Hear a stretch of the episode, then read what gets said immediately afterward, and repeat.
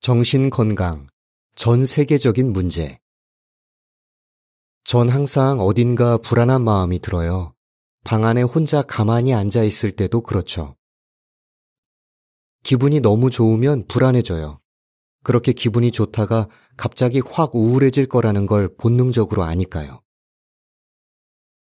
오늘 일만 걱정하면서 살려고 하지만 어떨 땐 여러 가지 걱정이 한꺼번에 밀려와요.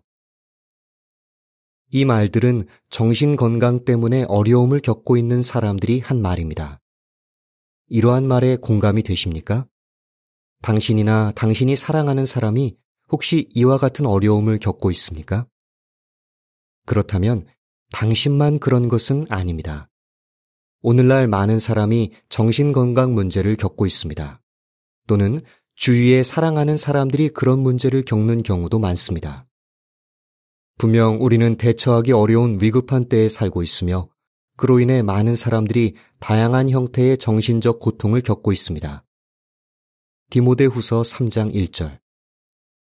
한 연구에 따르면 전 세계적으로 약 8명 중 1명이 정신장애를 겪고 있다고 합니다. 2020년에는 코로나19 팬데믹 때문에 불안증은 약 26%, 우울증은 약 28% 증가했습니다. 하지만 정신건강을 논할 때 중요한 것은 단지 통계 수치가 아닙니다. 당신이나 당신이 사랑하는 사람들이 어떻게 더 나은 정신건강을 누리며 살 수 있을지 아는 것이 더 중요합니다. 정신건강이란 무엇인가? 정신건강이 좋다는 것은 좋은 기분으로 일상생활을 잘 해나가는 상태를 가리킵니다. 그런 상태에 있으면 일상적인 스트레스에 잘 대처하면서 효율적으로 일하고 삶에서 만족감을 느낄 수 있습니다.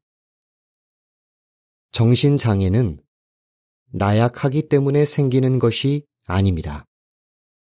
심한 정신적 고통을 일으키고 생각, 감정, 행동을 제어하기 어렵게 만드는 의학적 질환입니다.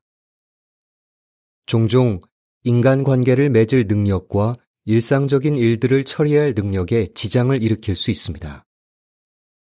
나이, 문화, 민족, 인종, 종교, 교육적 배경, 경제 수준과 상관없이 누구나 겪을 수 있습니다. 문제를 겪고 있다면 도움을 받으십시오.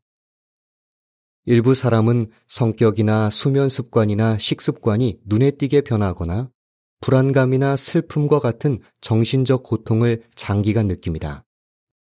만약 당신이나 당신이 사랑하는 사람이 그런 문제를 겪고 있다면 근본적인 원인을 찾고 치료하기 위해 전문가의 도움이 필요할지 모릅니다. 그러면 어디에서 그런 도움을 받을 수 있습니까? 역사상 가장 지혜로운 분이셨던 예수 그리스도는 이렇게 말씀하셨습니다. 건강한 사람에게는 의사가 필요 없지만 병든 사람에게는 필요합니다. 마태복음 9장 12절.